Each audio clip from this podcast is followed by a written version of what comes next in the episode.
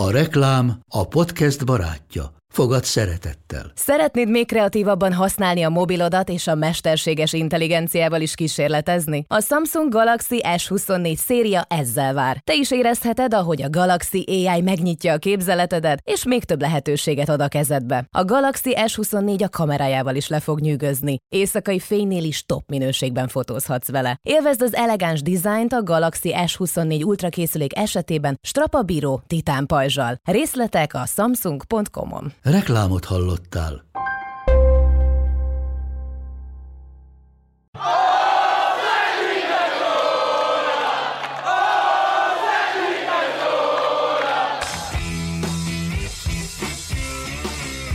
Ez a teljes terjedelem.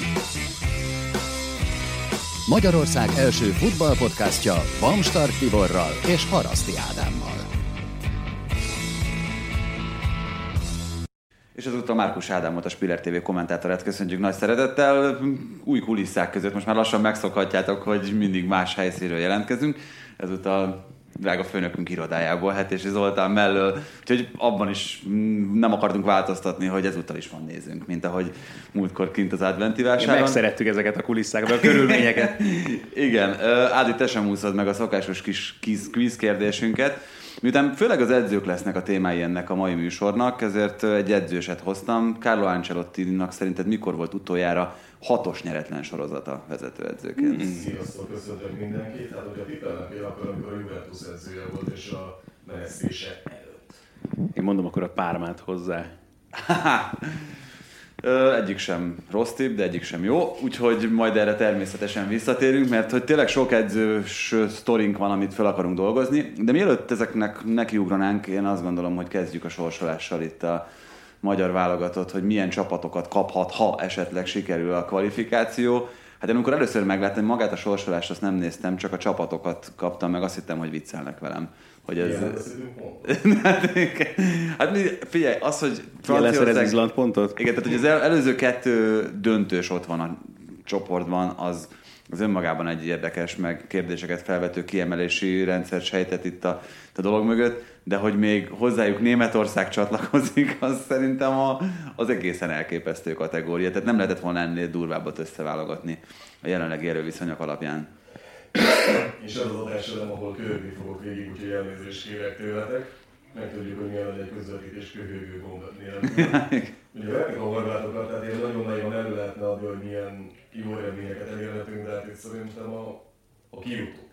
Akkor tételezzük fel, hogy a három gólnál kisebb vereség, az már egy jó eredmény. Ugyanez jutott egyébként gyakorlatilag szó szerint eszembe. Tehát, hogyha le tudnánk hozni átlag három kapott góllal ezt a három meccset, ha és amennyiben egyáltalán kijutnánk, akkor azt gondolom, hogy az már egy olyan dolog lenne, amire tényleg tapsikolnunk kellene. Én, én ezért pozitívabb vagyok, tehát ezek a nagy csapatok, itt mind, mind a három csapatnál olyanokról beszélünk, akik végső győzelemre hajtanak egy tornán. Ugye miután 24-es ez a torna, ezért egy kicsit bővebb, mint amilyen a korábbiak voltak. Tehát a 16-os tornánál ugye egy körrel több van itt. Ö, nem létezik az, vagy nem lehetséges? Az szerintetek, hogy ezek a csapatok pont ebben a fázisában a tornának még a, a meglepetés? Hát figyelj, a portugálokkal ugye legutóbb x az eb mondjuk ott is kaptunk három gólt, úgyhogy ilyen szempontból ez a dolog még megállja a helyét ugyanígy. Csak nagyon veszítettek pontot, hiszen a három nagy csapat, és ők is körbeveretik egymást tehát ellenünk kötelező nyerni, úgyhogy én ezért nem vagyok annyira optimista. Hát meg, még nekem meg az jutott eszem, hogy esetleg mondjuk a németeknek voltak dadogósabb meccseik itt a selejtező során, és meg ők nem, hát meg aztán akkor a VB-ről ne is beszéljünk, hogy hogy nézett hát ki. meg szerencsére a portugálok mindig minden sorozatban, a csoportkörben nagyon jól teljesítenek. Úgy, hát, tehát ők, ők azért a németek is nagyon jó tornacsapat, de a portugálok mondjuk az olaszokhoz hasonlóan például rendre szenvednek ezekben a fázisokban. Én, úgyhogy én, amikor ezt megláttam, akkor azt mondtam, hogy tök jó egyrészt, tehát én, én örülök neki, hogy ezek a csapatok jó, jöhetnek. Várjál, van két meccsre vagy jegyed? Egyre van csak.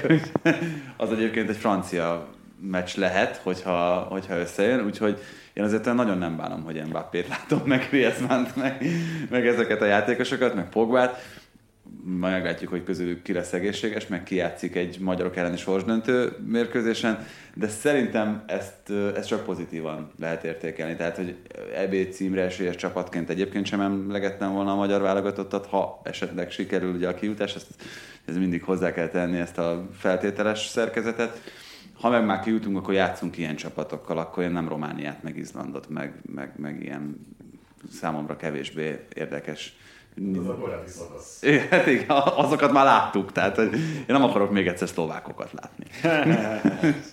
Nem, egyébként azon gondolkozom, hogy múlt héten beszéltünk egyáltalán a bolgárokról, meg az izlandiakról és a románokról, azzal kapcsolatban, hogy mik lehetnek egyáltalán velük szemben a reményeink, és hát jó, odébb van még, tehát márciust meg kell érni egyáltalán, de szóval azért az se lesz olyan feltétlenül nagyon egyszerű. A bolgárok, oké, ők elég vacakul teljesítettek, tehát ők sem Egyszerű biztatóan. idegenben az sem lesz, tehát hogy ezt Persze, azért persze. látjuk, hogy milyen az idegenbeli formája a magyar csapatnak. Egyértelműen nem vagyunk jobbak náluk, ez biztos, innentől fog meg idegenben. Nagyon meleg lesz szerintem. Hát majd most Ludogerec ellen a Fradi megmutatja először az Európa Ligában. Itt vannak előttem a csoportok, mert azért fejből nem tanultam meg még az összeset itt az EB-vel kapcsolatban. Van olyan, amit még szívesen kiemelnétek, vagy ugorjunk? Hát gondolom, mindketten szurkolunk az.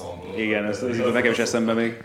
Igen, én ezt a Svájc török Wales csoportot nézegettem inkább, az, az egyébként egy könnyebben megoldhatónak tűnik, mint a franciák. Abszolút, hát meg, de, de, de, pláne egyébként, amit az olaszoktól láttunk a selejtezőben, az meg, az meg annyira nem hagyományosan olasz egyébként. Már itt arról beszéltük, hogy milyenek a nagy tornákon, hogy a selejtezők sem szoktak olyan nagyon egyszerűek lenni a számukra. Igen, pedig ugye Mancini-től az olaszos megoldásokat vártuk volna elsősorban, de ez, ez jól néz ki, de mindegy, nem, nem akarok semminek az elébe menni. Ugye edzőket ígértem, meg edzőkről fogunk itt beszélgetni. Szerintem a legnagyobb zicser itt ebben az esetben azért mégiscsak José Mourinho, aki munkába állt. Egyelőre három meccsen tíz gól, valaha volt legjobb Mourinho kezdés, minden csapatot figyelembe véve, soha nem szerez még ennyi gólt egyik csapata sem. Jó, de nála van a világ legjobb csatára, nem? Például. Meg hát ami szerintem külön érdekesé teszi ezt a bemutatkozást, hogy most hétközben egy Manchester United elleni mérkőzés következik. Az beárazza Mourinho-t, vagy már az eddigiek is azért mutatták azt, hogy milyen irányba mehet? Hát, meg? Ugyanez jutott eszembe, igen. Tehát, hogy, vagy nem is tudom, hogy, bár nem tudom, hogy Szulsár mennyire van itt a, a töréspontnak, vagy a törésvonalnak a környékén ezzel kapcsolatban, de hogy azért ott is taszajtott egyet rajta rossz irányba. Nem tudom, én azok közé az emberek közé tartozom, akik mindennel együtt, tehát a rossz szerepléssel, meg a 27,3-as győzelmi mutató, azt hiszem Szulsárja, tehát hogy valami ilyesmi egészen elképesztő. Ezzel együtt nem gondolom azt, hogy őt ki fogják rúgni. Gondolni én se gondolom Ebben a egyébként. szezonban. Ezt nagyjából, nagyjából. Nem mondom, hogy biztos vagyok ebben, mert hát nyilván Pochettinóban is biztos voltam, hogy marad, de, de, de ott még kevésbé érzem azt. Tehát, hogy egész egyszerűen abból kifolyólag már láttunk, meg hallottunk ilyet, hogy valaki úgy nyilatkozik, hogy tervez itt a téli átigazolási időszakra, a decemberi időszakra. Szulsár tervez folyamatosan. Tehát, hogy ha, ha őt ki akarják rúgni, akkor neki még nem szóltak erről. Már Hát Émer is ugye így nyilatkozott még a Frankfurt meccs után, hogy ő már csak, csak a Noricsa, és ezért. Hát, és hogy mennyire van összhangban a valósággal nyilatkozat, mert azért ebben idén is elég sok esetben azt érezted, hogy nagy távolság van, és én Szulsárnál is azért érzek ilyen momentumokat, hogy Mhm. egyszerűen nem jó értékeli a mérkőzés, a kívülről így tűnik. Hát vagy- általában nem jó. Meg e- ebben mindig az is mondjuk érdekes kérdés, hogy mi az, amit ugye őszintén úgy is gondol, meg mi az, amit így mismásol a média irányába, hogy azért mégse csattanjon annyira mondjuk a játékos olyan az ostor, vagy esetleg saját magán, de igen, tehát ez is nagyon nehéz mindig értékelni, hogy amit hallunk éppen az edzőtől, az mennyire az, amit valójában ott belül is gondol. Igen, itt ugye elkezdtünk előre gondolkozni, miután a Premier League-ben hétközi forduló lesz majd, és ö, ilyenkor bár még a mai összefoglalóra készülünk itt a 14. fordulóra, de már ugye jön majd ez a szerdai meccs, és elkezdtük nézegetni, hogy milyen szempontból lenne érdekes megvilágítani ezt a Mourinho Solskjaer párharcot, és pár aspektust azért ki lehetett venni, például ugye volt ez a 3-0-ás Tottenham győzelem még az előző szezonban, augusztusban, ami után jött ez a, hát már-már legendás vált nyilatkozat, hogy több bajnoki címem van, mint a további 19 menedzsernek összesen, úgyhogy tisztelje, tiszteletet kérek. Ez, meg, ez, ez Brian Cloughtól annak idején ez úgy hangzott, amikor uh, Sir Alexről kérdezték, hogy megnyerte a bajnokok ligáját a United, és hogy micsoda teljesítmény volt, és akkor erre mondta azt, hogy nekem igen, ez nagyon szép dolog, de nekem van valamiből, kettőmből neki csak egy, és nem a golyóimra gondolok.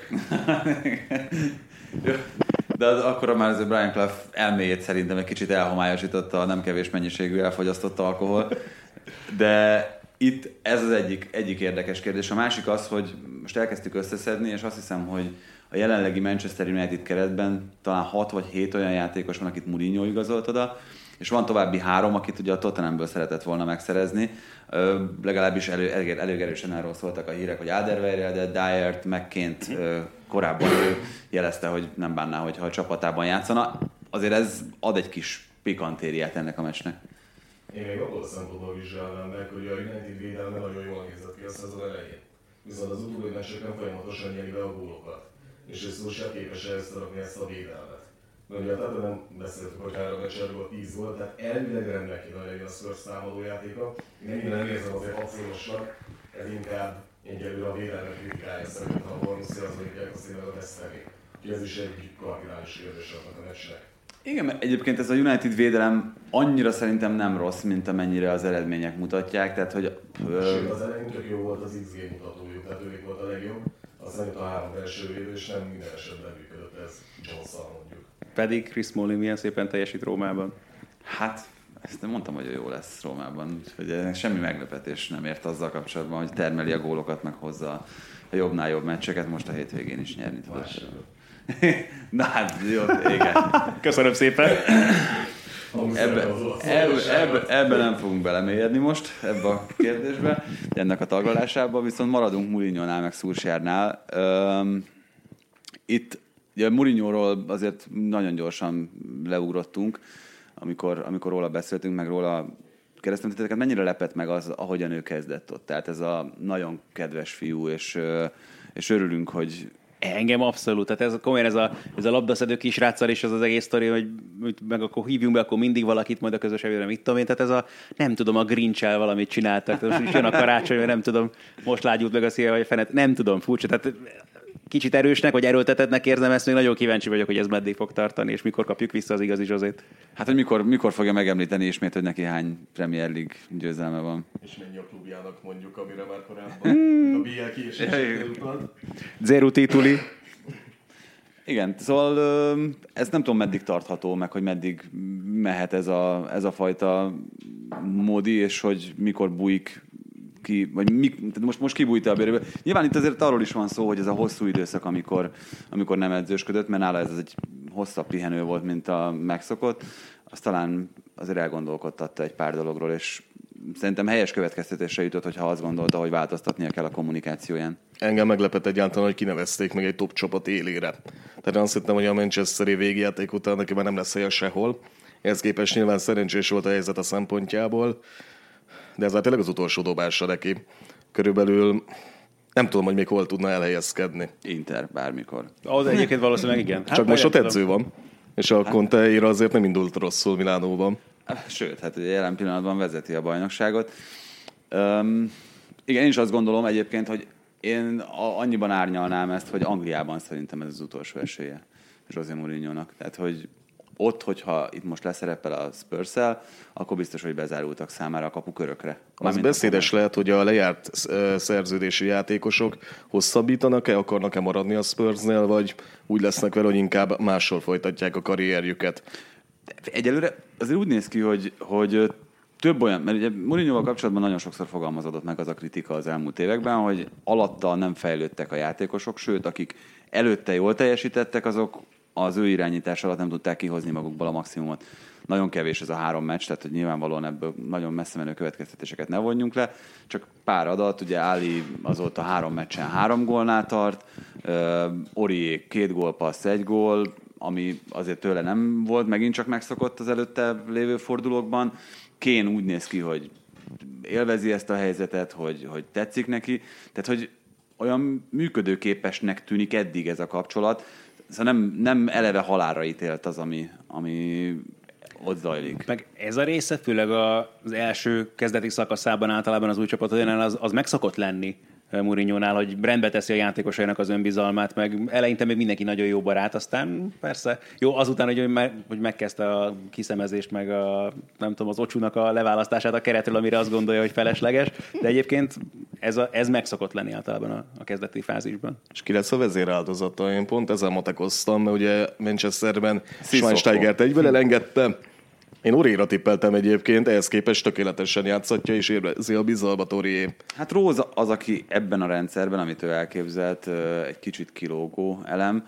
Ugye Davis az, aki mm, játsza azt a pozíciót, ami most ennek a védekezésnek az egyik kulcsa, hogy ugye, ha kell, akkor belép a három belső védő közé, vagy az egyikére, és e, ez a csapat, meg ez így Oriéval nem biztos, hogy elbír már egy, egy Danny Rose is, aki azért most nyugodtan mondhatjuk azt, hogy kulcsember, tehát hogyha hogyha valami kulcsemberrel akar packázni, akkor ott van neki Danny Rose. Hát, vagy mondjuk, hogy Szeszenyonnal mi lesz, aki elvileg inkább támadó középpályás, de azért ezt a posztot ő is el tudná játszani, és hogy az ő fejlődése megtörik-e Mourinho alatt. Hát meglátjuk, igen. Ez, ez egy érdekes kérdés, mint ahogy nyilvánvalóan érdekes kérdés a másik londoni edzőváltás is. Ugye Unai Emery nek egy olyan meccs után köszönték meg a munkáját, ami, ami számított valamit most így magunk közszólva, tehát... Hát a színezete. Na, jó érzésüknek, igen, tehát... tehát nem, nem tud előről játszani az a csapat. Világos csak, tehát most egy Frankfurt elleni Európa Liga vereség egy már tovább jutott csapatnál, én azt gondolom, hogy... Ez hogy kicsit már nyilván az indokkeresés is volt, tehát itt igazából tényleg az volt már csak a kérdés Émerivel kapcsolatban, hogy mikor és nem az, hogy ha. Tehát itt hát jó, de hát ez... a Norwich elleni döntetlen az nem volt elég ehhez, tehát hogy az szerintem sokkal rosszabb eredmény, mint egy Frankfurt elleni egy gólos vereség. Szoton. Ja, bocsánat, igen. De azt hogy már... De egy kutya nagyjából. Igen, igen. Hát, hogy nem tudom, hogy mi volt, lehet, hogy Norwich már akkor folyt a uh, forgatókönyvnek a legyártás, hogy mi lesz akkor, hogyha, tehát lehet, hogy az, annak nem volt még meg a döntés mondjuk akkor, hogy valóban, hogyha Unite elküldik, akkor Jungberg lesz az, aki csinálja, tehát lehet, hogy ezek útközben dőltek el, vagy akkor kezdtek el. Nem tudom, hát, az, az biztos, nem tűnik, hogy nem... nem tűnik megoldottnak ez a helyzet, tehát nem az volt, hogy akkor vártunk arra, hogy a következő edző majd itt lesz, és akkor kinevezzük, hanem hát Jungberg átmeneti megoldás. Tehát, hogy most semmivel nem vagyunk, én azt gondolom beért, tehát akkor már lehet, hogy érdemes lett volna ezt addig kifutatni ezt a történetet, ameddig... Alsóházba kerülnek? Vagy? Hát nem, ameddig végleges megoldást találnak erre a, erre a váltásra. Mint Tomás Dolla Fradinál, akinek már egyértelmű volt, hogy a BLS selejtező után, hogy majd mennie kell, aztán mire Rebrov aláírt a dolgot, addig még ott megtette. Hónap, igen. Nem tudom, én azt is megértem, abszolút, hogyha most már úgy voltak vele, hogy ennél rosszabb nem tud lenni, és akkor már akkor dobjuk be tényleg Jungberget, és elég jó a sajtója idézőjelben házon belül, amiket lehetett hallani, vagy ahogyan a fiatal játékosok beszéltek róla. Sokkal rosszabb nem tud lenni, mint az, amit Émerével produkáltak itt az elmúlt hetekben. Ezt Manchesterben még... is ezt gondolták Mourinho után, hát, aztán... Hát, ott egészen jól indult ugye Szulsjára az eleje, tehát hogy Hát itt Jungber legalább alacsonyra tette a lécet. tehát, hogy akkor ebből már nem nagyon lehet nagyobb csalódás. Tehát ez az Arsenal azért, azért úgy, ahogy van, nagyon szörnyen néz hát ki nagyon, most. Nagyon, De a keret nem néz ki szörnyen. Ez Tehát ebben igen. ez a dühítő, hogy sokkal több lenne bennük. Még a David Luiz tudjuk, hogy érdekes dolgokra képes, de azért ezzel a kerettel bőven BL helyekért lehetne menni. Hát igen, ez a védelem az, ami, ami nyilván kétségeket, meg kérdéseket vet föl, de hát nyilván, tehát ennek a középpályának, meg ennek a, ennek a támadósornak el kéne bírnia még egy közepes minőségű védelmet is, mert... Azt a... hittem azt mondod, hogy edződ, de... Ne, hát az, az annak tűnik. Ö, én azt gondolom egyébként Temerivel kapcsolatban, hogy, hogy ő azért nem, nem rossz edző, nagyon nem a, az Arzenálhoz, meg nagyon nem egy ilyen szintű csapathoz való. Ezt látni kell, meg ezt be kell látni, de hát nagyon sok ilyet tudunk mondani, tehát nem mindenki való top csapathoz. Emerynek a Paris Saint-Germaines, meg ez a jelenlegi Arzenálos történet szerintem egyértelműen ez bizonyította tök jó lesz majd ő a Levanténél. Vagy. nem, nem, tudom, hogy melyik, melyik spanyol csapat veti ki rá majd elsőként a hálóját. Előtte sem zárultak be egyébként a kapuk, ezt most egészen nyugodtan kimerem jelenteni. Tehát ahogyan azt mondtuk José Mourinho hogy ő is Angliában írhatja le magát, nem hiszem, hogy lesz még egy angol csapat, amelyiknek eszébe jut majd az, hogy Unai Emery, de, de milyen jó dolgozott. De ebbe, ebbe azt is belevehetjük, hogy, tehát, hogy szerintem olyan csapat se lesz innen kezdve azért, aki abszolút Európa elitjébe tartozik, és azt gondolná majd, hogy milyen jó ötlet lenne akkor ezt a fickot alkalmazni. Emerynek szerintem itt lett előve így a puskapora az abszolút elit szinten. Spanyolországban az még ott lehet, hogy még mondjuk egy Valenciában még egyszer, vagy Persze, valami hasonló, lehet ilyen majd csak. Élmezőnyhöz közelít. Tehát, hogy én azt mondom, hogy ebben nem, nem írta le ő magát ezt, ezt láthatóan, ezt a szituációt, ezt nem tudta kezelni, meg, meg az, amit mondtál ez Ádi az előbb, hogy, hogy Szulsjárnál is voltak ilyen dezinformációk, meg olyan dolgok a nyilatkozatokban, amik első blikre mindenki látta, hogy na hát ez ne hülyeskedjél már. Amikor özillel kapcsolatban ködösített, amikor bizonyos dolgokra nem volt hajlandó válaszolni, ezek mind azt mutatták szerintem, hogy kommunikáció szempontjából sem tudott megbirkózni azokkal a kihívásokkal, amik, amikre Hát és a kommunikáció olyan szempontból ugye aztán végképp nagyon érdekes, ez a, nem véletlen, hogy ezt a rendszeres beköszönését emlegeti vele kapcsolatban mindenki első körben, tehát hogy az, hogy itt volt azért másfél évig Angliában, és azért jelentős előrelépés nem tapasztaltunk, azt hiszem, az angolul való kommunikációjában Unai Emerynek. Oké, én elhiszem, hogy minden egyes szabad másodpercet azzal töltötte, hogy az ellenfelek videóit elemezte, de hogy ha csak Pochettinot megnézzük például, hogy mennyire látványos volt akkor, amikor a Southamptonhoz megérkezett, még mondhatjuk persze, oké, hogy nem ugyanaz nyilván a kihívásnak a szintje sem, de akkor is. Szóval ez, ha ő komolyan képzelt azt, hogy ő hosszú távon ennél a csapatnál dolgozzon, akkor ezt nem igazán tudom mire vélni. Hát meg ennyi csapatkapitányt kinevezni, tehát ez a többenetes. Nem, itt minden volt, mert ez, ez tényleg nagyon vállalhatatlan volt most abszolút, mert a legvégére a helyzet, ami kialakult. És mi lehet szerintetek a megfelelő irány, mert hogy mi az irány, azt még nem nagyon tudjuk, de hát itt ugye Nuno Espirito Santo neve vetődött föl egészen komolyan. Uh, Allegriről azt mondták, hogy vele kapcsolatfelvétel sem történt. Noha... Ezt, ezt nem tudom megérteni, vagy hogy mondjam, tehát hogyha ez a, ez a furcsa ebben az egészben egy kicsit, mint hogyha a klub se tudná, hogy hová tegye saját magát, és ebben ugye abszolút benne van az, hogy itt tényleg a teljes klubvezetés kicserélődött az elmúlt másfél-két évben.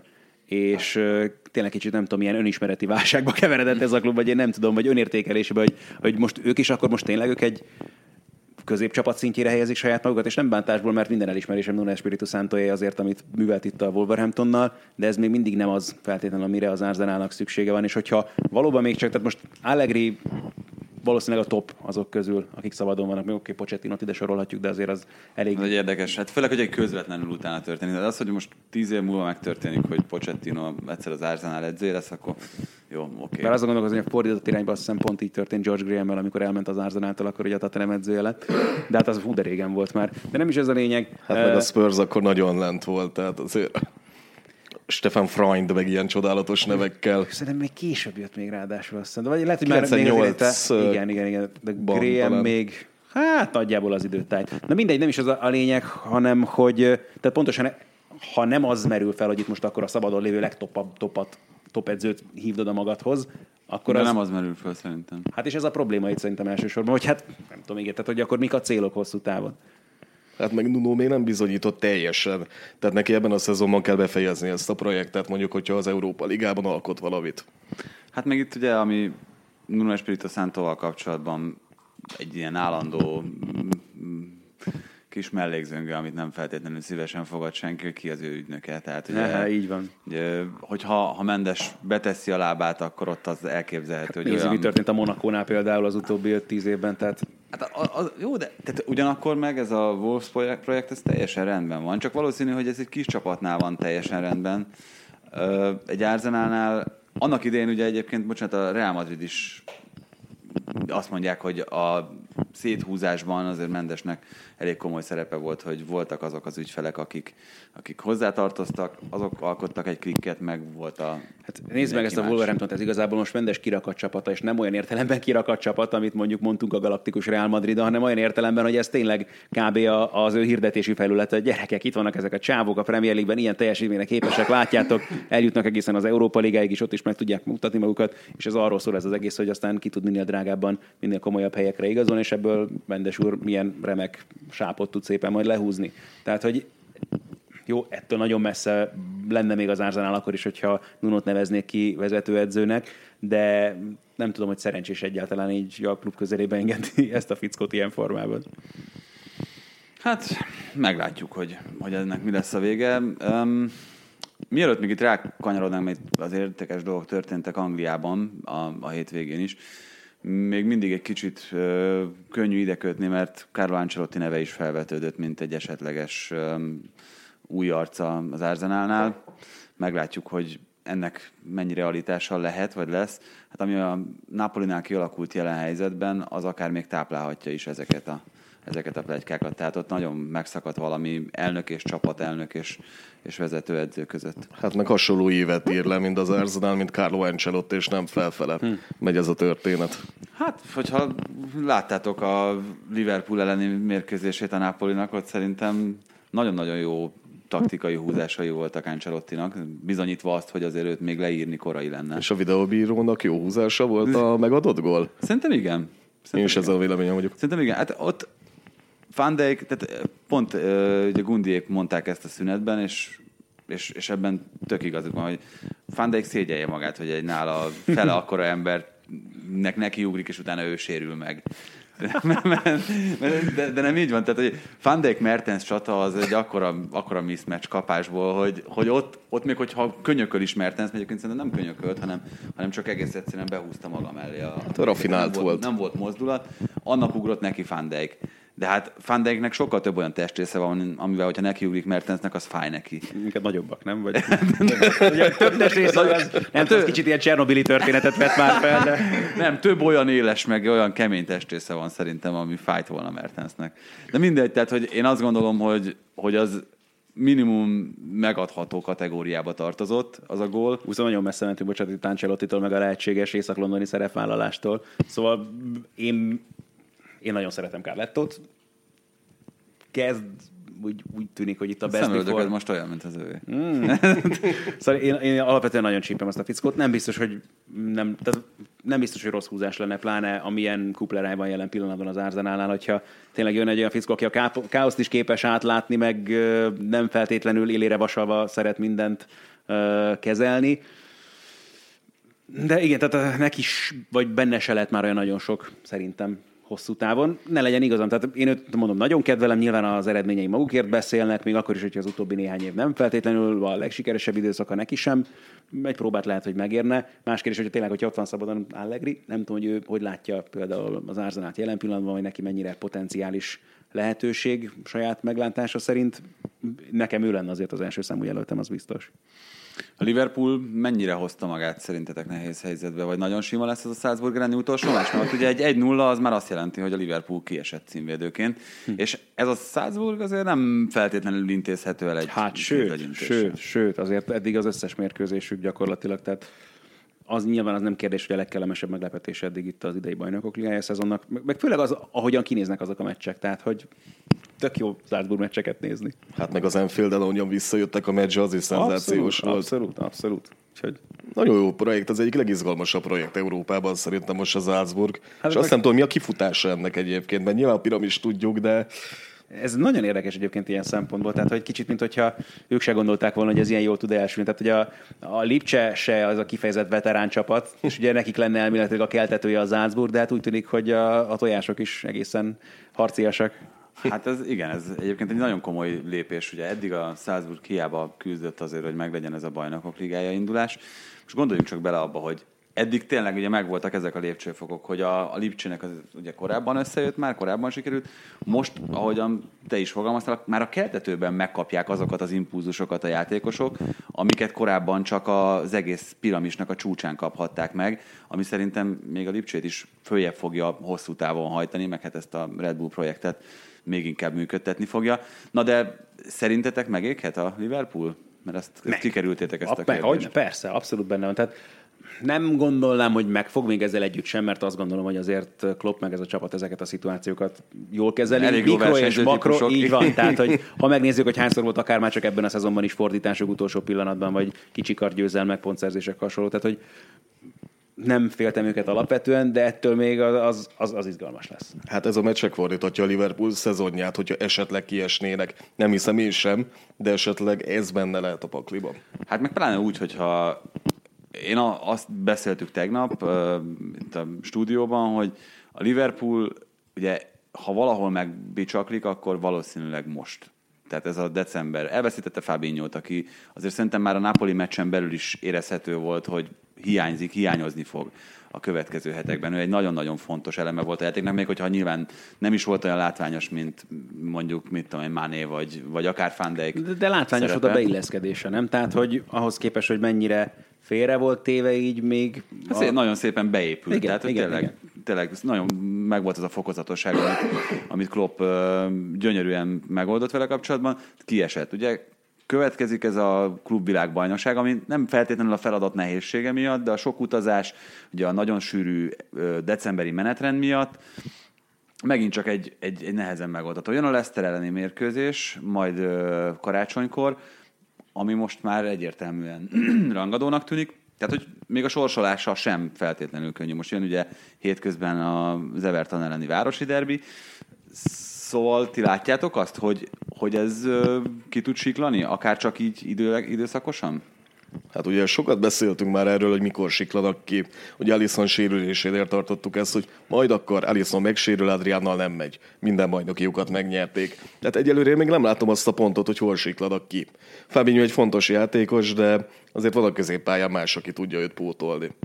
Hát ez a Boxing Day környékén nyilván az első FA kupa forduló. Ja, hát akkor ugye még nem is beszéltünk itt a... Liga kupa? erről a- Hát, liga, meg minden, ami ugye Liga egybe kupa gyűlik a a. Liverpoolnak, tehát a, mi a, a 48 óránként kellene meccset játszani körülbelül a Liverpoolnak, majd tehát, hogy ilyen időszakuk is lesz.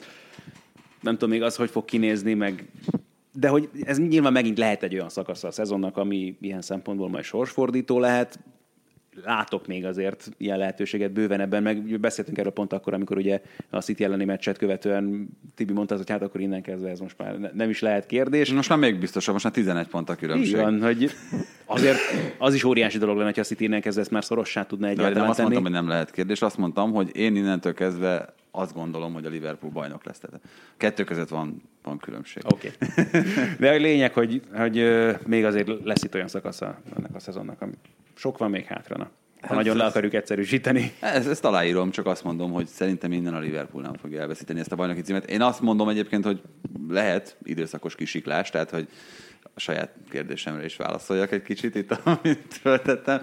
Tehát, hogy ez, ez benne van, de úgy van benne, hogy ez bele is férhet jelen pillanatban. Tehát, hogy akkor előnyt épített a Liverpool, meg az, amiről itt az előbb beszéltünk, én azért nem gondolom azt, hogy Salzburgban elcsúszhatnak. Én azért nem gondolom azt, hogy hosszú távon elcsúszhatnak, mert, mert olyan versenyző típusok, alkotják ezt a csapatot, egyénileg is, meg, meg egyénenként is, akik nem fogják azt megengedni, hogy ez, ez, ez valami nagyon komoly spirálba kerüljön ez a történet, hogy egyik vereség hozza majd magával a másikat, meg akkor összevesznek csapaton belül, meg, meg kicsit szétesik az öltöző, meg klikkesedik. Hát bőven elég az, hogyha Máné meg, meg Salah nem passzol egymásnak.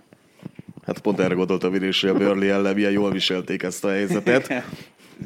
De mondjuk például Sturridge nem hosszabbítottak, ez nem volt egy rossz döntés ebből a szempontból sem, mert ő nem biztos, hogy jól viselte volna ezt a szezont, hogy megint ennyire periférián van, mint tavaly.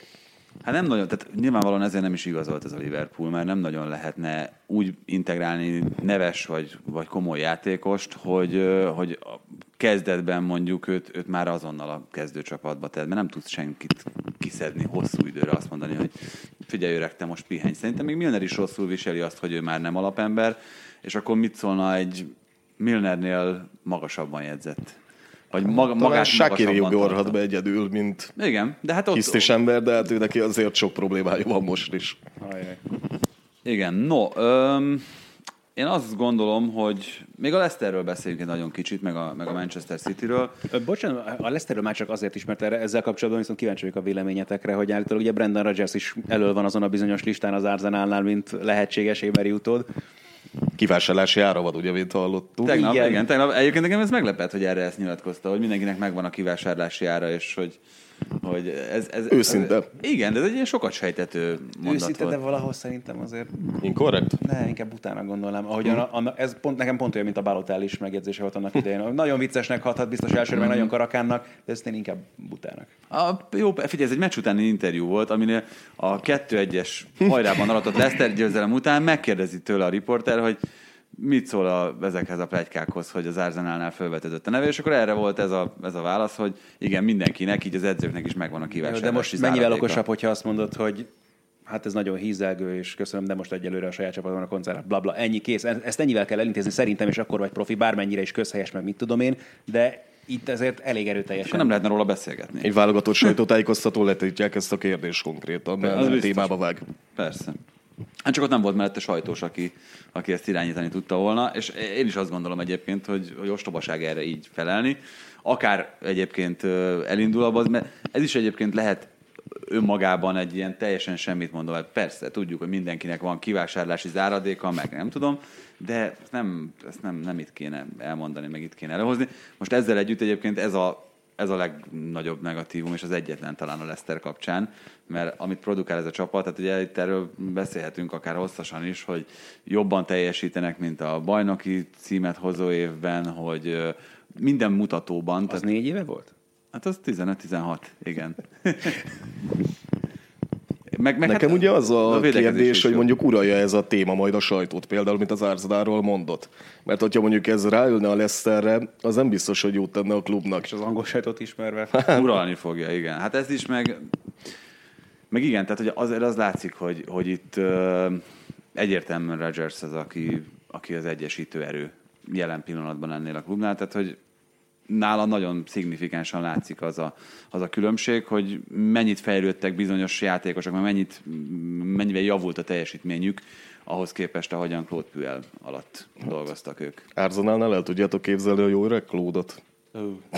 Ja, Claude-ot nem, de, de egyébként Rogers szerintem abszolút alkalmas arra, hogy, hogy hosszú távon top csapatot vezessen. Ő, ő már a Liverpoolnál sem volt rossz, de azóta az szerintem a Leicesternél itt most bizonyítja, hogy A- a- Ilyen még szerintem a. Celtic is bizonyította, most oké, okay, nem kell nagyon magas posztra tennünk a skót focit, de azt, ami abban Hát úgy, hogy láttam minden meccsét a Celticnek, így én is elmondhatom, hogy az, az egy nagyon jó projektnek tűnt. Viszont nagyon okos lépés volt a karrierképében. Nem elment egy Premier League középcsapathoz, hanem továbbra is úgymond top csapatot irányított, mert azért... ezerképpen igen. tartotta magát nyilván. Igen. Hát igen, meg, meg tényleg, tehát, hogy nyilván teljesen más egy ilyen győzelmi kényszert kezelni, mint azt, hogy akkor maradjunk bent, és azt értékeljük sikernek. Úgyhogy ez, ez, ez teljesen így van. Manchester City, szerintetek ott beszélhetünk bármifajta krízis helyzetről, akkor, amikor egyébként, hogyha mondjuk a számokat, meg az egyéb mutatókat nézzük, akkor azt látjuk, hogy ez a csapat majdnem ugyanannyi helyzetet dolgoz ki, ha nem többet, mint az előző szezonban, vagy az előző kettőben, amikor bajnokok lettek a végén. Ö, Kilenc kaput eltaláló lövésből azért lehet, lehet kettőnél több gólt is rúgni egy Newcastle-nek. Abszolút. Hát nagyon egyszerűs nekik ugye a szezon. Kompani ugye távozott, Laport sérült, tehát konkrétan át kell alakítani az egész csapatot így Guardiolának. Nyilván nem rossz a, továbbra sem a City meccsei, de ez alapjaiban meghatározza, és te nem tudom, van edze, akire jobban tudott volna reagálni. Nem gondolom én sem. És jó, persze, tehát ez most nem néz ki jól, meg hogyha a City saját céljait értékelik, akkor nyilván uh, ak- csak erősnek ér- érezném a krízis kifejezést igazából. Oké, okay, tehát elúszni látszik a bajnoki cím, akármennyire sokan persze hátra a szezonból, de ott vannak még a bajnokok ligájában, van még két másik kiváló sorozat. Tehát, hogy uh, igen, a bajnoki cím szempontjából nagyon nem néz ki jól az, amit láttunk, de közben meg egyáltalán nem gondolom, hogy arról lenne ez, hogy ez a csapat szétesőben lenne, vagy széthúzás Meg lenne. meg hogy fogják nyerni a bajnokok ligáját. benne van simán a pakliban. Bátor kijelentés, de De ezt nem, nem mondom, de én azt mondom, hogy ö, ugye Számolni kell velük, ez nyilvánvaló a BL-ben. Beszéltünk erről, hogy a city tartják a fogadóirodák például a legesélyesebbnek az összes csapat közül, amelyik tovább jutott már, és ö, szerintem nem véletlenül. Tehát, hogy én is azt mondanám, hogy ha valami, valami igazán motiválhatja ezt a Manchester City-t, akkor az pont ez, hogy, hogy meglegyen a BL-ben Hát meg ami, amiről beszélgettünk, hogy, hogy az európai elitben meg olyan interregnum állapot van most tényleg, tehát se a Barszában, se a Realban nem érzed azt, a Bayern Münchenben sem, a Paris Saint-Germain meg kicsit olyan helyzetben van, mint a City, tehát hogy még itt a, a szüzesség elvesztése nem történt meg, úgyhogy ilyen szempontból velük sem mer igazán komolyan gondolkodni az ember. Nagyon érdekes lett ebből a City, szempontból. City a Paris. Saint-Germain döntőhöz mit szólnátok? Nem hangzik rosszul. Figyelj, foci szempontjából, meg edzői filozófiák valódi működése szempontjából az nem néz neki rosszul. Hát még Szerintem Lőv Zsoltal a kispadon. Szerintem sem. Na, akkor ebben meg is egyezhetünk. Legyen. it Ez, ez milyen, milyen király lenne így. No, öm, én azt mondom, hogy kicsit átugorhatunk Olaszországba, öm, mégpedig azért, mert itt is ugye, kö- közelítettük ezt a Liverpoolt meg a Napolit a, a bajnokok ligája felől. Itt is talán az Inter esetében akkor, amikor az olasz bajnokság listavezetőjéről beszélünk, akkor lehet, hogy ott érdemes elindulni, hogy mi történt ezzel a csapattal a bajnokok ligájában, mert Láttunk egy nagyon harmatos kezdést, meg egy Szlávia elleni döntetlent, aztán egy elleni vereséget előnyből, és most még megvan bőven az esély arra, hogy egy Barca veréssel hazai pályán az utolsó fordulóban meglegyen a továbbjutás biztosan. Ez az Inter, tehát onnantól kezdve, hogy Conte megérkezett, nekem óriási ígéretnek tűnt, mind a, elsősorban a bajnoki cím szempontjából. Ez a bajnokok ligája, ugye Conte irányítás alatt mindegyik csapatánál azért egy erőteljesen neuralgikus pont volt, vagy halmaz, vagy nem tudom minek nevezzem, mert itt a több nevesített esetről beszélhetnénk vele kapcsolatban. Nem tudom, hogy min van a hangsúly, de nyilvánvalóan már csak itt blamás szempontjából se szeretné megengedni magának szerintem az Inter, hogy ne jusson tovább ebből a csoportból, még akkor is, hogyha Hát nem tudom, ezt a Dortmundot is nagyon Azt nehéz mondani, hová tenni. Jó, de hát ez egy, azért ez egy kommunikálható történet, Abszolút, hogy egy Dortmunddal szemben abszolút. esel ki. Tehát, hogy nyilván, Hát meg Slavia bajnok vagy a végén, Tessék? meg ha bajnok vagy a végén, akkor Hát, könnyen az meg még elfelejtik. Inkább, az meg még inkább. Hát, nyilván ö, én is azt gondolom, hogy az Internek a bajnokok ligája szereplését, azt, ö, azt valamilyen szinten hitelesíti a, a bajnoki szereplés. Tehát, hogy az, hogy... Meg, még én azt is gondolom, hogy azért ö, prioritási sorban előrébb áll a bajnokság az Internél. Egész biztos. Ugye 2010 óta nem nyert bajnoki címet az Inter, mondjuk Bajnokok ligáját sem. bajnokok ligát sem nyert 2010 óta. Ö, meg hát igen, szóval az, hogy Conte, aki elindította ezt a sorozatot, lezárja a Juventusnál, azért annak, annak úgy megvan a, a kis népmesei kulisszája, nem? Halljaj. Hát és nálam a Juventusnál egy nagy tragédia van.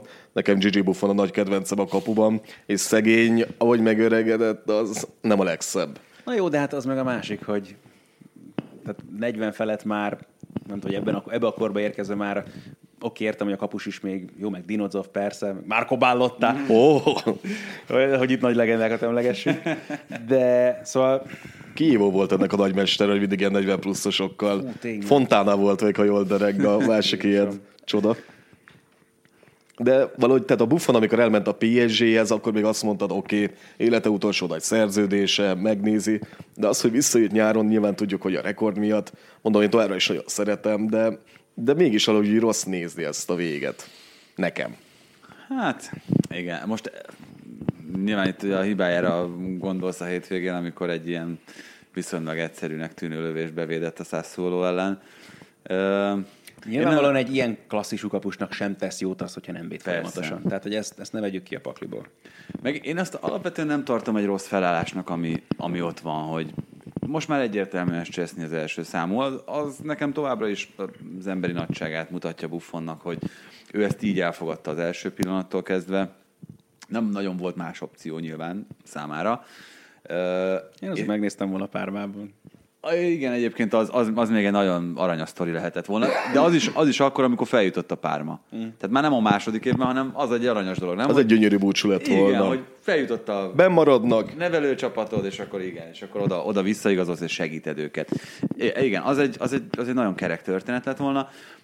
Így meg nyilván egyetlen egy dolog kerekítheti ezt ki, és ezt nem szabad szerintem végelejteni, hogyha bajnokok ligáját nyer a Juventus. Idén és Buffon majd fölemelheti a végén azt a trófeát, ami Iker. Casillas útra lép mondjuk a döntőben, É, megsérül Szczesny. Az már nem is kell hozzá. Nyilván pontosan annak köszönhetően, hogy ő kap ilyen részfeladatokat ebben a szezonban, ezt még bőven a magáénak érezheti.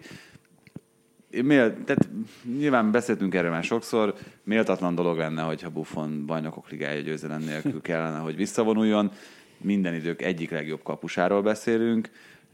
Nála sokkal szarabb kapusok nyertek bajnokok ligáját, maradjunk annyiban, még kezdőkapusként is.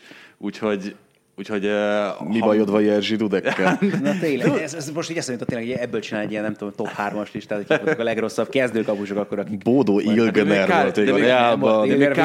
Káriusz is közel járt ahhoz, hogy... Igen, igen, igen, igen, igen, igen. Hogyha, hogyha, hogyha, hogyha Na, az de ezt- ezt megtörténik, akkor- ezt akkor akkor dobjuk Buffon szerintem minden reggel sírva ébred. Hallgatóknak nyugodtan kommenteljék be, akár ahol látják meg, hallják ezt, hogy akkor a legrosszabb kapusok, akik bajnokok ligáját nyertek, kezdőkapusként. Hát és akik, akik többször mondjuk, mert Viktor Valdez nálam azért ott van. Egyébként, hát igen. Dida? Igen. De ne hülyeskedj, de nagyon jó kapus volt. Megosztó, a megosztó. top polcon, nálam sincsen ide a top polcon ilyen Hát de, de, de, de, hát azért nem, nem ilyenekhez mérem. Jó, ennyire nem. Káriusz. De, De Karius nem nyert BL-t, érted? Tehát, hogy... Úgyhogy Szóval ez biztos, hogy, biztos, hogy egy, egy ilyen nagyon szép befejezés. De ez lehetne szerintem ennek a történetnek az egyedüli igazán szép lezárása, pláne úgy, hogy a Juventus el fogja bukni a bajnoki címet most. úgyhogy, úgyhogy most az úgy, az úgy aztán meg milyen csúnya lenne, hogyha az is elmenne, meg, meg a bajnokok ligája is elmenne, meg még lehet, hogy az olasz kupa is elfog. Meg utána a CR is elmenne. Igen. Szép sztori. És igen, a széteséséhez asszisztáltál a, a csúcs Juventusnak buffonként, tehát ez, ez a hattyúdal oda a végén. De jó, nem, hát ennyire azért nincsen, nincsen nagy gáz a Juventusnál természetesen, de még az Inter, Internél maradva, az, amit itt elmondtunk a Liverpool-al kapcsolatban, meg Antonio Conte-val kapcsolatban, azt meglepően gyorsan sikerült átadni az egyébként az elmúlt években loser Internek, hogy ebben a versenyszellemben, vagy ebben a, ezekben a versenyzői kvalitásokban hogyan fejlődhet ez a csapat. Mert itt volt, tehát ez, pont arra gondoltam, játszott a Juventus a Sassuolóval 12-30-tól vasárnap, és 15 órától ott volt az Internek a lehetőség, hogy ha megnyeri a mérkőzését, akkor érre el a bajnokságban. Az Inter egészen magabiztosan megnyerte ezt a mérkőzését. Most itt garantálom, és leírom nektek, hogy ha ez az elmúlt öt évben bármikor történik meg, akkor az Inter kikap. És ebben mekkora szerepe lehet mondjuk annak, hogy Conte kiszórta azokat a játékosokat, akik személyiségben nem biztos, hogy segítették az öltöző jó hangulatát. Részben vajon. akkor inkább úgy fordítanám meg, hogy mekkora szerepe van abban, hogy viszont mindenki más, aki meg ott van a csapatban, pontosan élvezi azt a támogatást, és pontosan tisztában van is van azzal, hogy az edző mögötte áll, és hogy ennyire bízik benne. Tudja mindenki a szerepét, nem akar többet, viszont azt hozza. Hát ez nem láttam jönni a szezon előtt, hogy Lautaro Martinez és Lukaku kézen, kézen fogva sétál oda a kamera elé, és Azt úgy, úgy ünneplik a gólt. A, de az A szempontból sem. Tehát, hogy az se, hogy ketten együtt esetleg, hogy pályán tudnak lenni, ezt abszolút nem Hát jó, eleve ugye ezt az. Alexis Sanchez Lukaku-t gondoltuk alapnak, aztán Alexis Sanchez megsült, és soha az életben nem fogja visszaverekedni magát a csapatba, hogyha Lautaro Martinez így teljesít. 13 gólnál jár a srác, szenzációsan játszik, még milyen gólokat rúg, tehát hogy amikor még leigazolta az Inter, emlékszem, hogy, hogy nézegettem róla videókat, mert hogy az volt, hogy akkor na érkezik Argentinából már mekkora szenzáció, ugye eleve megérkezett ott a viselkedésével, azt mutatta, hogy ő már sztárként jött, és nagyon nem tűnt úgy, hogy ő, ő akkora klasszis, amekkorának mondták az első pillanattól. Aztán hát Conte mm, hozzá is nagyon jól nyúlt. nem tudom, ezt mennyire kényszer szülte így, mert nem tudom, hogy, hogy Lautaro ennyi lehetőséget kapott volna abban az esetben, hogy Alexis Sanchez egészségesen érkezik, és utána nem sérül meg még másodszor, mert ugye eleve sérültem, vagy rossz erőállapotban érkezett oda az Interhez, aztán utána viszonylag gyorsan megsérült, tehát hogy ez nyilván segítette Lautaro érését, fejlődését, de nem volt benne a pakliban, hogy, hogy ez itt fog tartani ez a dolog itt a bajnokság egyharmadánál. Hát meg hogy egybe tartják majd a csapatot, vagy sem, ez is kérdés, és Skriniar az, akit több nagy csapattal összehoztak már. Együtt tudják tartani, akkor hosszú távú történet is lehet. Ha nem, akkor kérdés, hogy Conte hogyan tud reagálni ezekre a helyzetekre. Kap-e háttértámogatást mondjuk fentről, szerintem fog egyébként. Gyanús. Martinezzel kapcsolatban nekem az eszembe, hogy jó, de ugye Lautaro Martinez és Lucas Alario együtt voltak, míg a Noah Riverben ugye csatárpáros, és hogy nagyjából egy időben jöttek át ugye Európába, és én abszolút azt, azt az utat véltem Lautaro Martinez előtt is, ami Alarioval is történt, hogy oké, okay, lehetőséget kap, meg ott van a Leverkusenben, hogy néha, néha, Néha csereként beállogat, meg néha bekerül a kezdőcsapatba, de hogy igazából olyan nagyon extra dolgokat nem láttam még tőle, ehhez képest meg aztán nyilvánvalóan. A- Szerintem őket nagyjából egy polcon tartották számon, amikor átjöttek Európába, ehhez képest meg most nagyon kiugró az, amit Martineztől látunk. Mm, De csak most, tehát hogy eddig, eddig tényleg nem, nem volt ez akkora ez a különbség. Um, itt ugye a Napoliról már beszéltünk, és mindjárt el fogom árulni ezt a, az Ancelotti sorozatot is. Azok alapján, amit láttunk a bajnokok ligájában, meg azok alapján, amit egyébként látunk, hogy milyen minőség van ebben a csapatban, ö, meg ismerve a történeteket, hogy most már azért a szurkolók is szembefordultak az elnökkel, még a játékosok egy részével is, mert ugye Zselinszki kocsiját rongálták meg, meg Alan megtámadták, meg, meg, meg egészen elképesztő sztorikat hallani. Van visszaút? Ennek a csapatnak, ennek az elnöknek, ennek a klubnak és, és szurkolótáborának? Az elnökkel sok mindent nem tudsz kezdeni, nem? Vagy, tehát Hát ugye lehet hallani arról, hogy árulja a klubot, bár ezt ő nem vallotta be. Hát délen ilyenek előfordulnak, hogy szurkolók a játékosokat kicsit megfenyítik. Nem is értem. Egyébként tényleg nagyon úgy néz ki, hogy kezd kifutni ez a Napoli projekt, és valahogy átalakulás Olaszországban, mert a Juve projekt is azért jól néz ki, de repedéseket látunk rajta. A Napoli projekten már nem repedéseket látunk, hanem réseket. Komoly lőrések vannak. Hát Ha ugye- már a Nápolyról beszélünk. ugye Hámsik távozása is már talán előrevetítette mindezt, tehát a szépen alakul át a keret, csak a helyettesek nem feltétlenül olyanok, mint a korábbiak. Hát Hámsik távozásának olyan szempontból van jelentősége és súlya, hogy nyilván egy olyan vezér tűnt el a keretből, meg a csapatból, am, amilyen inszínje nem tud lenni. Ez most már egészen nyilvánvalónak tűnik, tehát hogy Hámsikról mindig mondták, hogy ő nem volt soha az a kiabálós, ő is egy ilyen halkszavú fiú volt, de nagyon nagy tiszteletben tartották őt a szurkolók, a játékosok, mindenki. Inszínyével kapcsolatban is ez nagyjából megvan, csak Inszínyéről azért nem ismerem egyáltalán, meg fogalmam sincs, hogy, hogy, hogy valójában hogyan viselkedik, de mindig ez a, ez a kicsit ilyen divatmajom hülye gyereknek írták le azok az elbeszélések, amik, amik ilyen viszonylag belsősebb körökből származnak, tehát őt nehezebben, vagy kevésbé tudják komolyabban venni, mint Hamsikot, és ennek azért szerintem biztos, hogy van jelentősége. El akarsz menni? Amit itt vágunk ki, nem? Ez a kémió. Nem, el a kulcsot, és akkor zárt be. Köszönjük szépen. Hello. Szóval uh, Insigne valószínűleg nem tudja, nem tudja ezt a szerepet hozni. Itt ugye a nagy kérdés az az, hogy valóban megtörténik-e az, a, az az Exodus, már akár itt a télen, amit beharangoztak. Edző, kulcsjátékosok, ugye Mertensbe, Kajehomba, az elnök szállt bele, ugye Alánba, Insignébe, uh, már a szurkolók is, meg még az elnök. Ja, tehát önmagában az, hogy, hogy hivatalos értesítést kap a csapat minden tagja a Liverpool elleni mérkőzés napján arról, hogy mekkora az a pénzbüntetés, amivel sújtják, hogy elhagyta az edzőtábort, az, az, egy, az egy egészen nevetséges dolog. Meg ki jönne edzőnek Nápolyba ezután, aki tényleg jó edző. Mert nyilván jelentkező lesz, meg bárki tudja pótolni, gondolhatja ő, csak hogy a Napoli legalább szinte maradjon. Hát meg, ahhoz is egy komoly szakember kell. Játékosként Igen. is. Tehát az, hogy azt látod játékosként, hogy 350 ezer euróra megbüntettek, mert hazamentél egy edzőtáborból, hát most oké, okay, hogy ők nagyon gazdagok, meg, meg, de, azért de ez, ez, ez azért olyan... megérzi a költségvetést mindenhol hát szerintem. Persze, Tehát hát ez...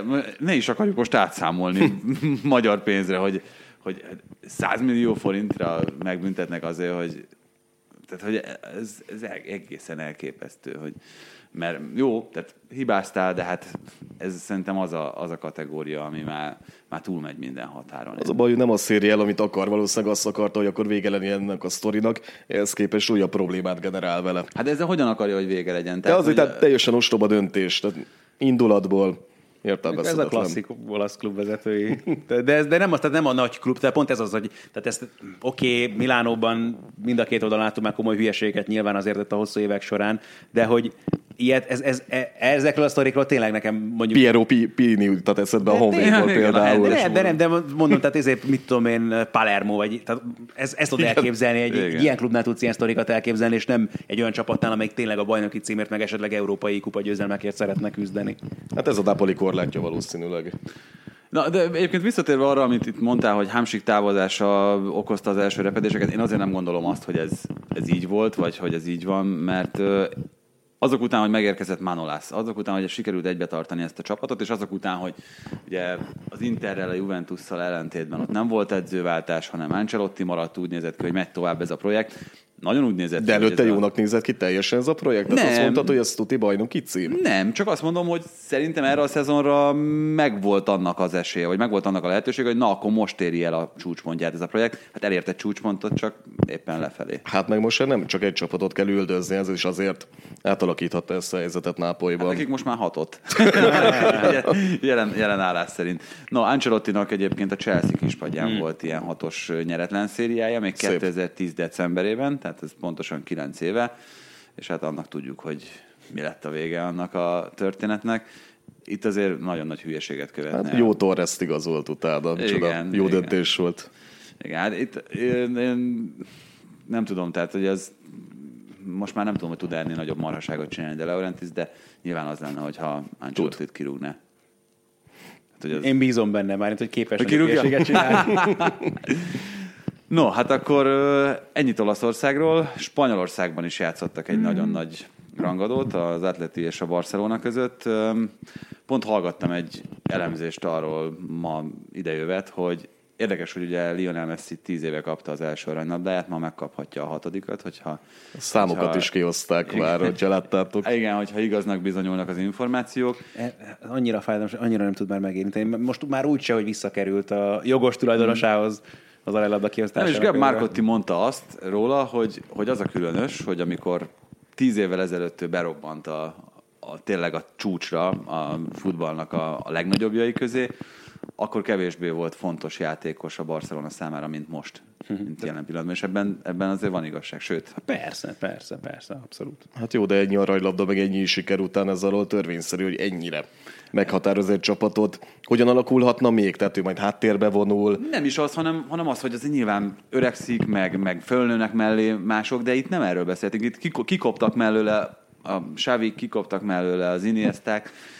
Hát de hoztak olyanokat, akik felnőttek volna mellé. Neymarra is ezt gondolták. Nem nőtt fel.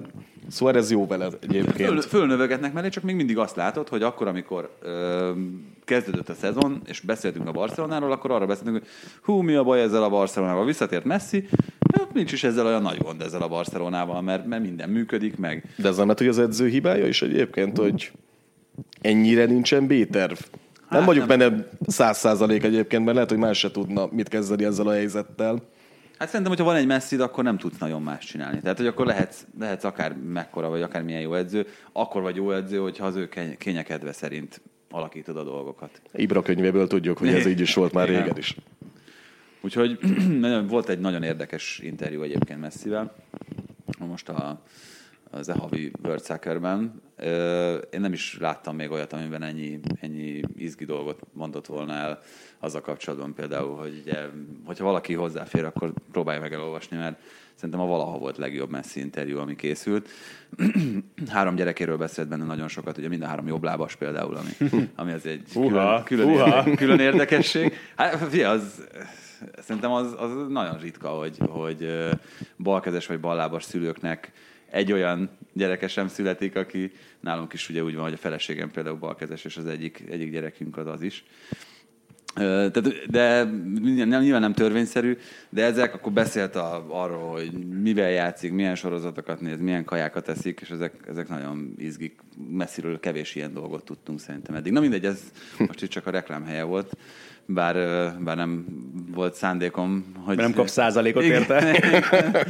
Igen. Ö, ezzel együtt nyilván azért hoztam itt elő ezt, a, ezt az egész dolgot, mert tegnap az Atletico ellen is egy, egy ilyen nagyjából X-es meccset tűnt úgy, hogy szépen lecsorog egy 0-0-val, aztán Messi jött a végén. Messi jött a végén, előtte meg Ter Stegen fogott nagyokat, tehát az ő szerepét se hallgatnám el. Szóval, ugye olvassuk a számokat korábban, hogy nem a legjobb a védési hatékonysága a La Ligában, de hát itt amilyen bravúrokat bemutatott, a top 3-ban szerintem ott van ő is a Barcelonában, mint meghatározó ember. Abszolút, meg ott, ott ugye Ter Stegenél majd az lesz a nagyon érdekes kérdés, hogy egyre kevésbé lehet most már azért elodázni az ő hatalomátvételét a német válogatottban is. Tehát most már pláne úgy, hogy Hönes sincsen a Bayern elnöki székében, most már ott sem fenyegeti senki azzal, majd lővet, hogy akkor a Bayern játékosok bolykottálják a válogatottat, meg hasonló hülyeségek. Szóval elég gyanús, hogyha a magyar válogatott találkozik Németországgal az Európa bajnokságon, akkor jó eséllyel Ter Stegen fog majd ott farkas szemet nézni Szalaival. Hát ezt a Szerintetek- 2006-os VB-n csinálták meg, amikor ugye Lehmann, Kán senki nem értette, de végül az is tökéletes döntésnek bizonyult. Abszolút, abszolút. Szerintetek ki kapja a Yasin díjat? Alison vagy ő? Hát jó, hogy mondjam, tehát az eredmények azért. A BL, hát meg azért Copa Amerikát is nyert ugye Alisson a nyáron, úgyhogy Hát, ha ilyen alapon, hogy ha Messi kapja az aranylabdát, akkor a Yasin díjat nyugodtan kaphatja Ter Stegen. Pontosan ugyanazokat, vagy majdnem ugyanazokat az eredményeket produkálták. Ha megnézzünk, hogy kivesszük Alisont, illetve Ter Stegent, akkor melyik csapat síli meg jobban, akkor egyébként Ter Stegen mondanám, mert a Liverpoolnál már láttuk, de én is Alisonnak adnám egyébként. jó, meg mondjuk Néto jó kapus nagyon, azt is tegyük hozzá. Tehát ő ugye Azt a cserét se értettem egyébként, egy Nétó szempontjából, Szileszont hát értettem. ott szerintem ott a nullák döntöttek az ő szemszögéből, meg nyilván az, Hát meg az a, a címek, címer. a címek, van, meg a címek, a címek, Igen, a megnyerhető igen. címek. Meg a Szerintem. címer. Meg a címer, de azt mondom, hogy nyilván azért ott több esélyed van arra, hogy spanyol bajnok leszel, hogy bajnokok ligája győztes leszel, mint a Valenciában. Valenciában, igen. Úgyhogy ez is, hát azért ez, szerintem ez egy fontos dolog, hogy majd tudjon játszani az unoka az éremmel, hogyha, Ez tény. hogyha akkora lesz. Nem is tudom, hogy honnan közelítsük itt a németországi eseményeket, hogy milyen jó hete volt a Leverkusennek, amely ugye nagyszerűen produkált először a bajnokok ligájában, utána pedig a bajnokságban, vagy hogy házi flikkel megvan az első Bayern zakó. Igen, és uh, itt ugye már persze természetesen így elkezdtek jönni, ugye már korábban is a kérdések, hírek azzal kapcsolatban, hogy akkor nem csinálnak egy Solskjaer belőle majd a Bayernnél, Uh, és olyan híreket lehet hogy igazából Flicknek nincsen ehhez nagyon kedve, és akkor ezt nyilván meg tudja erősíteni egy ilyen eredmény, de itt ebben a, a nem tudom, hogy ez a Hradecki sztori megvan-e itt a hétvégi meccsel kapcsolatban, ugye kivétte a szemét is a Bayernnek, úgyhogy csak a fél szemét tudta használni, mert a meccs közben elveszítette az egyik kontaktlencségét, és így kellett végigcsinálnia a meccsnek a nagy részét.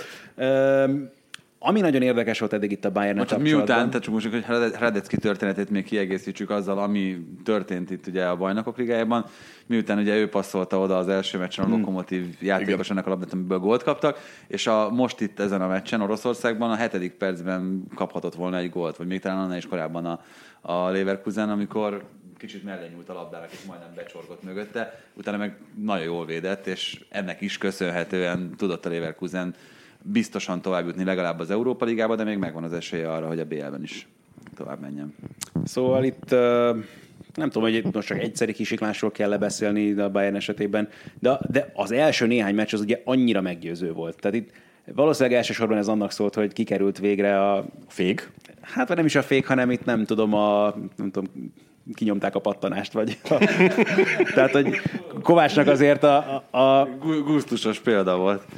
De Kovácsot már nagyon-nagyon nem, nem, nem csípt ez az öltöző, egyre világosabb most már. Itt nyilván voltak erre utaló jelek, meg ilyen híreket is lehetett hallani a korábbiakban is, amit nyilván nem nagyon erősítettek Megy meg hivatalosan. Hát, mondjuk, amit ő is hétvégén csinált, ő is ugye kiállította hát, magát igen. a Hert. Ú, és akkor ott beszélhetünk egy másik edzőről is egyébként. Mert, Csovicsról? Vagy Tök jó volt a, a meccs, egyrészt mutatták Dárdait a nézőtéren, de volt egy hatalmas molinója eh, a berlini szurkolótábornak, amiben azt írták, annyit volt, hogy Csovics örökre Hertáner maradt, tehát hogy nekik, oké, okay, persze ez most nem nézett ki oda, hogy az ő szemükben nyilván nem változott az ő ö, státusza, de Klinsmannnak a kinevezését se értettem már, akkor sem, amikor az első hírek megjelentek. Ez PR szerinted? Vagy de hát, lehet? Ugye itt elsősorban ugye azt mondják, hogy ugye van egy új tagja a tulajdonosi körnek a Hertánál, akinek köszönhető például ugye Luke Bakio megszerzése is, meg itt a, a tőkeinjekció, ami ezt lehetővé tette, és ugye az ő emberek Klinsmann. Ugye bekerült három héttel ezelőtt jött a hír, hogy a Hertának a felügyelőbizottságába is, és aztán hirtelen meg oda került a kispadra, és akkor gyorsan berántották Andy Köpkét is mellé egyébként, ami szintén egy nagyon érdekes sztori, mert ugye a német válogatott kapus edzője, és pont Petri Zsoltot pöcköl így ki az első csapat stábjából és ugye ott is csak az év végéig kapta meg a szövetségtől az engedélyt Köpke, hogy dolgozom Berlin, mert hiszem, hogy addig nincsen most már meccse a válogatottnak, de hogy állítólag Klinsmann szeretné ott tartani a szezon végéig, ez még itt majd hozhat újabb érdekességeket is. Minden esetre a Hertha játékában gyakorlatilag semmi érdekes nem volt. Végig csináltak egy félidőt úgy, ugye Hummels kiállította magát az első félidő végén második sárgával, volt egy lesgója a Hertának a második félidőben, és utána nem volt helyzetük egészen a hosszabbítás pillanatáig. És úgyhogy tényleg emberelőnyben játszottak. Oké, okay, hogy a Dortmund ellen. De nem egy topon lévő Dortmundról hát beszélünk nem, most. Abszolút nem, abszolút nem. És ugye ez is volt a, a másik kérdés ennek a meccsnek, hogy Fávral esetleg története még valami nagyon csúnya dolog így hirtelenjében. Ő ezt most nyilvánvalóan átmenetileg még ki tudja tolni egy darabig, de az is egy érdekes kérdés, mert, mert ott is kifutni látszik azért ennek a... Hát ott már az a tavasz is. Nálad, nálad már szeptemberben kifutott, nem? Én, én, én, a szezon elején azt mondtam, hogy a Dortmund, ú, izé, hát hogyan kezdenek, hogy megnyerik a bajnokságot, milyen jól igazoltak. Jó, csak ott utána volt egy nagyon komoly törés. Volt, volt, volt, és, és, és én itt elvesztettem a hitemet ebben a, ebben a, a, a Five projektben, ha nagyon őszinte akarok lenni.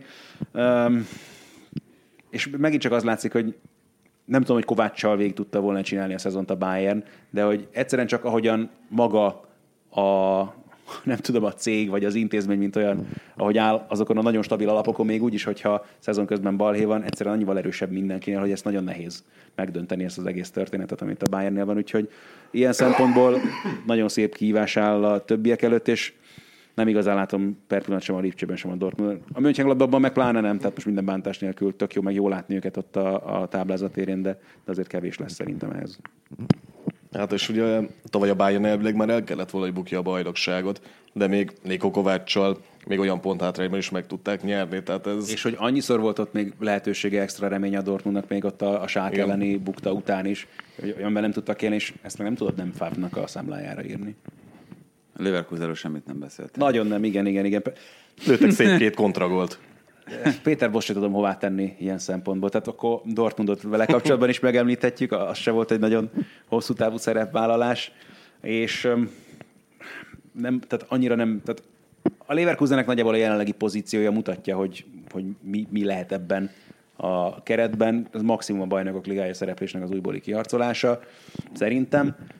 És nekik is megvannak a hullámhegyeik, hullámbölgyeik. Most éppen kicsit feljebb vannak, de ebben simán benne van az, hogy aztán jövő héten meg szólnak megint lefelé majd. Mekkora húzás volt, hogy Recoszt betette a Lokomotív Moszkva ellen. Recos egyébként Ábel szereti nagyon, tehát hogy benne van azért több, meg ugye sérült volt, ugye most ért nem olyan régen vissza, szóval bőle valószínűleg fogunk többet látni majd még. Igen, ettől függetlenül ez egy bátor döntés volt az, hogy egy bajnokok ligája meccsen, ami mindenről dönt a csapatnak, egy 21 éves görög gyereket oda beteszel a szélre. Bár ugye ismerhette őt jól, mert, mert már viszonylag régóta ott van. Abszolút, tehát hogy benne, benne látnak többet Németországban, mint amennyi eddig kijött. Érdekes a Leverkusen projekt, nem állítom, hogy napi szinten követem őket, de a Schalke-nál mégis csak hosszabb távon jobbnak néz ki ez a történet, pedig két loser projektről beszélünk hosszú távon. Hát, igen, a Leverkusennek megvan ez a stigmája így a 2000-es évek elejéről, meg ugye a Loserkusen, meg mindenhol második, stb. De azért a nemzetközi szereplés az folyamatosan. Igen, tehát hogy ez össze szokott azért jönni nekik, meg ez még ugye még a tavalyi szezonban is össze tudták hozni. Ugye ott a szezon felénél volt nagyon szépen elválasztólag a Hinrunde végeztével jött az edzőváltás Herlik helyére Bosz, és ugye abszolút az utolsó fordulóban harcolták ki egyáltalán ezt a negyedik helyet, amivel meglett a BL indulás. Ez abszolút szerintem vállalható cél az idei szezonban is a számukra. Mondjuk ez nyilván az is kell, hogy mondjuk a Gladbach például nagyon visszaessen meg, van még ott egy-két érdekes történet, most a Freiburg is ugye kikapott, Ma sok, sok érdekes dolog lesz még ott a Bundesligában. Nagyon szoros ott a közepe a táblázatnak. Na, hát azt is majd figyeljük, ha másképp nem, akkor Ádi szemüvegén keresztül majd eh, nézzük a Hát és dolgokat. nem Radecki kontaktlencséjén keresztül. Igen, meg Hadecki gólpasszain keresztül ö, nem kell megítélni őt, mert azért egyébként nem olyan rossz kapus. Sőt, sőt, sőt, én nagyon csípem. Bár mondjuk a film válogatottal pont nem fogunk találkozni. Itt a De már találkoztunk, köze- úgyhogy ismerjük sajnos. A közeljövőben viszont ugye találkozhatunk esetleg Izlanddal, vagy Romániával annak függvényében, hogy sikerül-e a továbbjutás majd a bolgárok ellen. Tatárosan azt hiszem az ő kapus. Igen, igen. Á, még igen, még mindig. Most Úgyhogy nem, nagyon- Lyonban, az a nagyon szép. Tehát, hogy ő abszolút, ugye arról volt, hogy Lopest eladják majd a nyáron, ott ragadt, Tatarosano meg ott ragadt a kispadon, egy percet nem védett az idei szezonban, és így a kezdőkapus a román válogatottnak. Igen, egyébként őt úgy nem tudtam soha igazán helyre tenni, amikor Fiorentinában volt, meg, meg korábban még a román bajnokságban is. Láttuk bizony, még az, a Steaua-nak nevezett csapatban. Igen. Nem esetlen egy kicsit meg? Nekem egy kicsit esetlen benyomást kelt Hát azért, mert én nagyon furcsa mozgású, meg, meg egy ilyen nagyon érdekes technikájú kapus ő. Azért nem, de, nagyon sok olyan edző bízott benne, aki én jó edzőnek tartok, Rányérit is. Ezt akartam mondani. De ne, tehát nem tudom, én igazából nem is tudom rendszer, vagy rendesen megítélni a kapusokat, hogy, hogy ki a jó, meg ki nem. Nekem Alisson tetszik most a jelenlegi mezőnyből a legjobban, de hát ez, ehhez azért nem kell nagy sas szeműnek lenni, hogy, hogy ezt az ember kiszúrja meg. Elég, hogyha csak ott az eredmények környékén keresgél az ember, hogy ki jelen pillanatban a, a legeredményesebb kapus. Meg egyébként az egy, az egy nagyon érdekes kérdés, meg itt ugye, hogyha már aranylabda szóba került, akkor, akkor ott hogy mit kell, mit kell föltenni, milyen kérdést akkor, amikor egy egyéni díj odaítéléséről kell határozni a bárkinek, hogy valószínűleg tényleg azt, hogy mekkora hatással van ő egyénileg a csapat játékára. Hogyha ő nem lenne, akkor, akkor hogy szerepelne. És ö, Szeli Matyi mondta, amikor még a FIFA legjobb játékos szavazás volt, ugye akkor Magyarországról ő szavazott, és ő magyarázta, hogy ő azért választotta Messi-t Van Dijk helyett, mert ő azt gondolta abban az évben, hogy Messi nagyobb hatással van a Barcelona játékára, mint Van Dijk a Liverpoolra, ami lehet vitatkozni. Hát a BL erődöntő visszavágón ez kiderült, hogy igaz, hiszen Messi rossz volt, és a Barca elég gáz kiesés produkált, nyilván Liverpool gyönyörűen csinálta. Így van, De ugyanakkor persze az a kérdés is felvetődhet, hogy Fandijk nélkül eljutott volna erre a szintre a Liverpool, hogy mondjuk bajnokok ligája győzelmet tudott volna aratni, meg hogy stabilizálta volna-e Klopp ennyire ezt a Liverpool védelmet, hogyha ha ő nincs. Na, de mindegy, ezen csak úgy nektek adtam fel egy kis gondolkodni valónak a jövő hétig, meg az, hogy ha már itt a kapusokról beszéltünk, akkor kik voltak a legrosszabbak, akik bajnokok ligáját nyertek. Mi egyszer annak idején Ádival összeszedtük a legrosszabb cserekapusokat. De, Roberto Jimenez akkor még nem volt benne, gondolom. Fú, nem. Nem, de hát... Frank Juric. Michelangelo Rampulla. Jó, hát Nagyon jó szakkommentátor lett a Juventus, nagyon szerette, hogy ő került oda ugye annó. Igen, úgyhogy ezeket, ezeket szedjétek össze. Mbappé azóta Meglőtte a gólját, és az a hát nagyon kellemetlen igazságot kell tenni, mert ugye határozottan elmondtam az adásban, hogy a Facebook poszt alá tessék kommentelni ezzel kapcsolatban, és az a nagyon kellemetlen helyzet állt elő, hogy a, a YouTube posztunk alatt van egy teli találat konkrétan, de, és most akkor a többiekkel szemben kiszúrás, akik meg jó helyre kommenteltek, úgyhogy itt ezzel kapcsolatban valami igazságot kell még tennünk, de hát nyilván a, a fair az, hogyha annak adjuk, aki a legközelebb állt hozzá, és ilyen is van, volt egy 180 perces tipp, azt hiszem a Facebook posztunk alatt, úgyhogy ő fogja nyerni a könyvet, azt gondolom szőrös szívvel, majd lehet, hogy még valami extra jutalmat kitalálunk itt a, a, teri találatunkért. Jó, úgyhogy azzal is igyekszünk foglalkozni. Hú, meg, meg van, van adóságú, még egy könyvet nem adtam postára, de ez is meg fog történni hamarosan. Reményem Igen. szerint még karácsony előtt. És, igen, és reményeink szerint most már karácsonyig nem nagyon ígérünk ilyeneket, de még lesznek kisorsolandó könyvek, úgyhogy... Meg van, van még a polcon egy-kettő, Igen, igen, úgyhogy, úgyhogy, úgyhogy lehet, lehet majd még nyerni a teljes terjedelemmel. Ádi, nagyon szépen köszönjük, hogy eljöttél hozzánk. Én köszönöm a meghívást. Remélem a köhögős is nem zavarta annyira titeket. Gyönyörűen elválasztotta az egyes témákat. Jobbulás, mert azért tudom, hogy te most már itt a harmadik, negyedik napja hangszálgyulladással. Hát küzdök, van még egy FA Kupa összefoglalom, meg egy Sully Holmors a Rotherham mérkőzés. Hmm. De megbirkózunk, remélem vele. Úgyhogy, úgyhogy neked jobbulást, a kedves nézőknek megköszönjük szépen a figyelmet. Sziasztok! Köszönöm, hogy hívtatok. Ez volt a teljes terjedelem. Magyarország első futballpodcastja Bamstark Tiborral és Haraszti Ádámmal.